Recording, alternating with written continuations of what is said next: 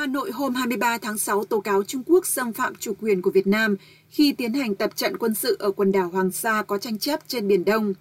Trước đó, hôm 19 tháng 6, Cục Hải sự tỉnh Hải Nam của Trung Quốc thông báo tập trận quân sự tại khu vực nằm trong lãnh hải 12 hải lý của đảo Phú Lâm thuộc quần đảo Hoàng Sa mà Việt Nam cũng có tuyên bố chủ quyền. Nói với phóng viên tại một cuộc họp báo thường kỳ ở Hà Nội, người phát ngôn Bộ Ngoại giao Việt Nam Lê Thị Thu Hằng cho rằng việc Trung Quốc tiến hành tập trận ở khu vực quần đảo Hoàng Sa là xâm phạm nghiêm trọng chủ quyền của Việt Nam đối với quần đảo này. Hoàng Sa là nơi cả Việt Nam và Trung Quốc đều có tuyên bố chủ quyền. Sau trận hải chiến năm 1974 giữa lực lượng của Trung Quốc và Việt Nam Cộng Hòa lúc đó, Bắc Kinh đã chiếm và hiện đang kiểm soát toàn bộ quần đảo này. Trung Quốc đã thành lập cái gọi là thành phố Tam Sa và đặt trụ sở trên đảo Phú Lâm, đảo lớn nhất ở Hoàng Sa từ tháng 7 năm 2012. Theo bà Hằng, cuộc tập trận của Trung Quốc gần đảo Phú Lâm đi ngược lại tinh thần tuyên bố ứng xử của các bên ở Biển Đông, gây phức tạp tình hình, không có lợi cho quá trình đàm phán hiện nay giữa Trung Quốc và ASEAN về bộ quy tắc ứng xử giữa các bên ở Biển Đông và việc duy trì môi trường hòa bình, ổn định và hợp tác ở Biển Đông. Bà Hằng nói Việt Nam kiên quyết phản đối và yêu cầu Trung Quốc tôn trọng chủ quyền của Việt Nam đối với quần đảo Hoàng Sa, không tái diễn vi phạm tương tự. Việt Nam trước đây cũng nhiều lần phản đối các cuộc tập trận hay các hoạt động quân sự hóa của Trung Quốc ở quần đảo mà Việt Nam luôn khẳng định thuộc chủ quyền của họ theo luật quốc tế. Cũng liên quan đến vấn đề chủ quyền trên biển khi được hỏi về quan điểm của Bộ Ngoại giao ở Hà Nội trước chủ trương của chính quyền Trung Quốc muốn biến Biển Đông thành vùng nội thủy như truyền thông Nhật Bản đưa tin, bà Hằng hôm 23 tháng 6 nói rằng Việt Nam khẳng định chủ quyền đối với hai quần đảo Hoàng Sa và Trường Sa phù hợp với luật pháp quốc tế, cũng như chủ quyền, quyền chủ quyền và quyền tài phán quốc gia của Việt Nam đối với các vùng biển được xác định phù hợp với Công ước của Liên Hợp Quốc về luật biển 1982. Khi được hỏi liệu Việt Nam có sẵn sàng hợp tác với Nhật Bản, châu Âu và Hoa Kỳ trong các vấn đề Biển Đông hay không, bà Hằng nói rằng Việt Nam luôn đóng góp tích cực và có trách nhiệm vào quá trình duy trì và thúc đẩy hòa bình, ổn định, hợp tác và phát triển tại Biển Đông, giải quyết các tranh chấp trên cơ sở luật pháp quốc tế, Công ước của Liên Hợp Quốc về luật biển 1982.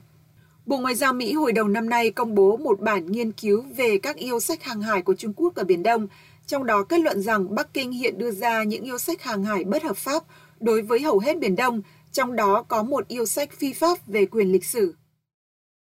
Bất chấp phản ứng của Hoa Kỳ và các quốc gia phương Tây về bản án 2 năm tù đối với nhà hoạt động môi trường Ngụy Thị Khanh, chính quyền Việt Nam hôm 23 tháng 6 cho rằng ý kiến suy diễn về bản án này cho rằng bà Khanh bị xử lý hình sự vì những hoạt động và ý kiến liên quan đến biến đổi khí hậu là không có cơ sở và không đúng với bản chất của vụ việc.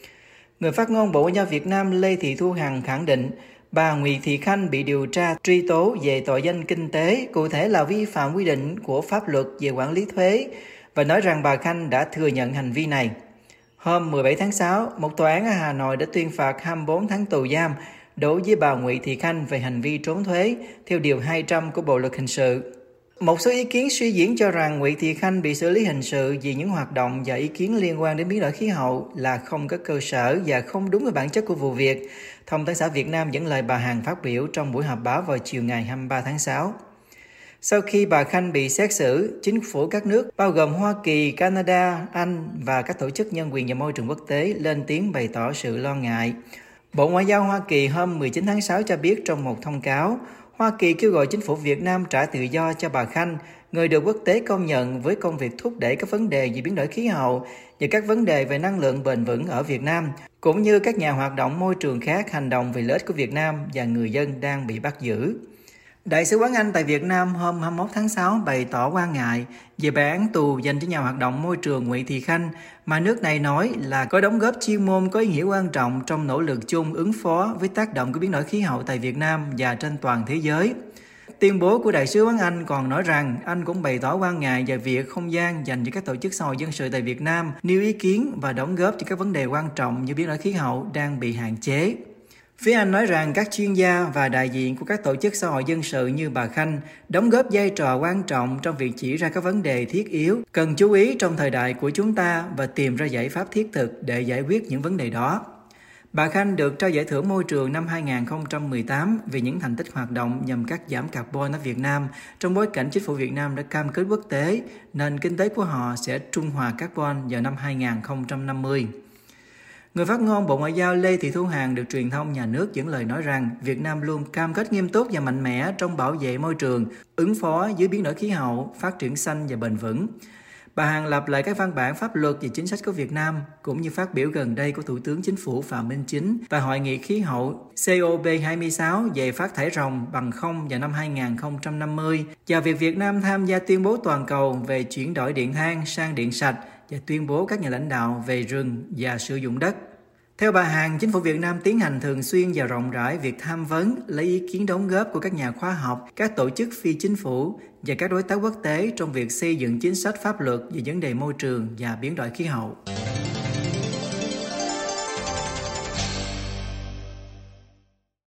Hai tàu chiến của Hải quân Ấn Độ sẽ cập bến cảng Nhà Rồng ở thành phố Hồ Chí Minh từ ngày 24 đến ngày 26 tháng 6 trong chuyến thăm nhằm tăng cường hợp tác an ninh hàng hải giữa hai nước trong bối cảnh Trung Quốc đang gia tăng sức mạnh trong khu vực. Hôm 22 tháng 6, Đại sứ quán Ấn Độ tại Việt Nam loan báo rằng hai tàu INS Sahyadri và INS Kamat sẽ thực hiện chuyến thăm 3 ngày đến thành phố Hồ Chí Minh dưới sự chỉ huy của chuẩn đô đốc Sanjay Bala NM, thống soái chỉ huy hạm đội phía đông của Ấn Độ.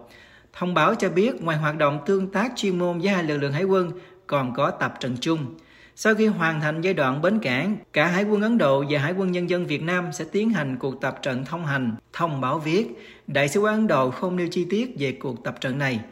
Tập trận thông hành được biết như là một cuộc tập trận được thực hiện giữa hải quân hai nước để đảm bảo rằng hai bên có thể liên lạc và hợp tác trong thời gian chiến tranh hoặc cứu trợ nhân đạo. Hình thức phổ biến của các cuộc tập trận này là các tàu chiến di chuyển theo đội hình và trao đổi liên lạc bằng tín hiệu đèn, thiết bị vô tuyến để đảm bảo khả năng phối hợp khi cần thiết. Cơ quan Ngoại giao Ấn Độ nhấn mạnh, quan hệ quốc phòng song phương là một trụ cột quan trọng trong quan hệ đối tác chiến lược toàn diện của chúng ta Tàu INS Sahyadri là tàu khu trục tàng hình được biên chế cho Hải quân Ấn Độ vào năm 2012. Còn tàu INS Kalmat là tàu hộ tống tác chiến tàu ngầm được biên chế vào Bộ Tư lệnh Hải quân phía Đông của Hải quân Ấn Độ vào năm 2016. Vào đầu tháng 6, Bộ trưởng Quốc phòng Ấn Độ Shirana Singh thăm Việt Nam và ký kết tuyên bố về tầm nhìn chung hợp tác quốc phòng Việt Nam-Ấn Độ đến năm 2030 trong đó xác nhận quỹ đạo tăng cường trong tương lai của quan hệ đối tác quốc phòng của chúng ta trong thập kỷ tới. Cũng trong chuyến thăm này, hai bên đã ký biên bản ghi nhớ về tương hỗ hậu cần, theo đó sẽ đơn giản hóa các thủ tục để hỗ trợ hậu cần hiệu quả cho nhau. Ngoài ra, Ấn Độ cũng bàn giao cho Việt Nam 12 xuồng cao tốc theo khoản tín dụng quốc phòng trị giá 100 triệu đô la. Thông báo của Đại sứ quán Ấn Độ viết, sự hội tụ đang ngày càng tăng giữa Ấn Độ và Việt Nam về các vấn đề khu vực và quốc tế. Cơ quan này cho biết thêm, trong bối cảnh địa chính trị và địa kinh tế đang nổi lên ở khu vực và hơn thế nữa, quan hệ đối tác quốc phòng và an ninh giữa Ấn Độ và Việt Nam là một nhân tố quan trọng của sự ổn định ở khu vực Ấn Độ Dương-Thái Bình Dương. Cả hai quốc gia đều cam kết đạt được một khu vực hòa bình, ổn định, an ninh, tự do cởi mở, hòa nhập và dựa trên luật lệ. Trung tâm ngăn ngừa và kiểm soát dịch bệnh CDC của Hoa Kỳ mới đây đã có buổi cung cấp thông tin liên quan tới bệnh đầu mùa khỉ cho Việt Nam trong khuôn khổ thực hiện sứ mệnh mở rộng an ninh y tế toàn cầu. Đại sứ quan Mỹ hôm 21 tháng 6 cho biết,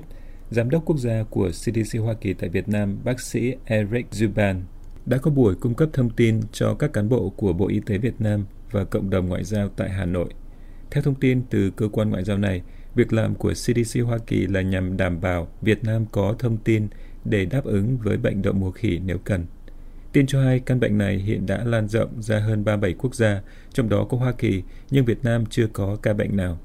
Phía Mỹ cho biết tại các buổi cung cấp thông tin, CDC Hoa Kỳ đã thảo luận về tình hình hiện tại và cách Việt Nam có thể chuẩn bị để phát hiện và đáp ứng với bất kỳ ca bệnh nào. Bộ Y tế Việt Nam tháng trước đã gửi công văn yêu cầu Ủy ban Nhân dân các tỉnh, thành phố tăng cường giám sát, phòng chống bệnh đậu mùa khỉ nhằm kịp thời triển khai các biện pháp phòng chống dịch, hạn chế tối đa số mắc và tử vong. Bộ này đề nghị các cơ quan trên chủ động giám sát, phát hiện các trường hợp nghi ngờ tại cửa khẩu, nhất là các trường hợp đi về từ các quốc gia đang lưu hành dịch bệnh đậu mùa khỉ như Benin, Cameroon, Cộng hòa Trung Phi, Cộng hòa Dân chủ Congo, Gabon, Ghana, bờ biển Nga, Liberia, Nigeria, Cộng hòa Congo, Sierra Leone và Nam Sudan. Ngoài ra, Bộ Y tế Việt Nam cũng yêu cầu tăng cường giám sát phát hiện các trường hợp mắc bệnh tại các cơ sở y tế trên địa bàn và phối hợp với các viện vệ sinh dịch tễ, Pasteur để chuẩn đoán, xác định ca bệnh. Cơ quan y tế của Việt Nam còn đề nghị các địa phương chủ động truyền thông, nâng cao nhận thức cho người dân về bệnh đầu mùa khỉ và các biện pháp phòng chống dịch theo khuyến cáo của cơ quan y tế. Úc mới thông báo giúp Việt Nam hiện thực hóa tầm nhìn về khu vực đồng bằng sông Cửu Long bền vững sôi động, có khả năng chống chịu tốt thông qua các trợ giúp về chuyên môn, nguồn lực tài chính và các hỗ trợ khác. Đại sứ quán Úc cho biết, Phó Đại sứ Mark Tastersall hôm 21 tháng 6 đã cùng với Thủ tướng Việt Nam Phạm Minh Chính tham dự lễ công bố quy hoạch tổng thể vùng đồng bằng sông Cửu Long, vạch ra định hướng cho tầm nhìn của Việt Nam về một khu vực đồng bằng sông Cửu Long bền vững và có khả năng thích ứng với biến đổi khí hậu. Cơ quan ngoại giao này cho biết rằng Kể từ năm 2000, Úc đã đóng góp hơn 650 triệu đô la Úc để xây dựng cơ sở hạ tầng, nâng cao năng suất và khả năng cạnh tranh, tăng cường dịch vụ công, xây dựng nguồn nhân lực và thúc đẩy đổi mới sáng tạo ở đồng bằng sông Cửu Long. Tin cho hay dự án xây dựng cầu cao lãnh tại khu vực đồng bằng sông Cửu Long là khoản đầu tư lớn nhất của Australia vào lục địa Đông Nam Á. Phía Úc cho biết đang tăng cường nỗ lực hỗ trợ Việt Nam tăng trưởng kinh tế và phát triển bền vững thông qua chiến lược tăng cường hợp tác kinh tế Australia-Việt Nam, cũng như cam kết chung về hành động thiết thực về biến đổi khí hậu và các chương trình hợp tác phát triển khác bao gồm chương trình đối tác Mekong Australia trị giá 232 triệu đô la Úc. Australia sẵn sàng tiếp tục hỗ trợ đồng bằng sông Cửu Long trong vai trò quan trọng đối với sự phát triển của quốc gia trong khuôn khổ kế hoạch tổng thể khu vực – nhằm mang lại tương lai tươi sáng cho 17 triệu người dân sinh sống nơi đây. Đại sứ quán Úc cho biết trong một thông cáo. Theo báo điện tử chính phủ Việt Nam, nhóm 6 ngân hàng phát triển trong đó có World Bank và ADB mới đây đã cam kết tài trợ danh mục 20 dự án phát triển bền vững đồng bằng sông Cửu Long giai đoạn 2021-2025 với tổng mức khoảng 2,2 tỷ đô la, gồm nguồn vốn ODA và vay ưu đãi nước ngoài. Tin cho hay, Bộ Kế hoạch và Đầu tư Việt Nam đã chủ trì phối hợp với Bộ Nông nghiệp và Phát triển Nông thôn, Bộ Giao thông Vận tải 13 tỉnh, thành phố trong vùng đồng bằng sông Cửu Long và nhóm 6 ngân hàng phát triển thống nhất danh mục dự án phát triển bền vững đồng bằng sông Cửu Long thích ứng với biến đổi khí hậu.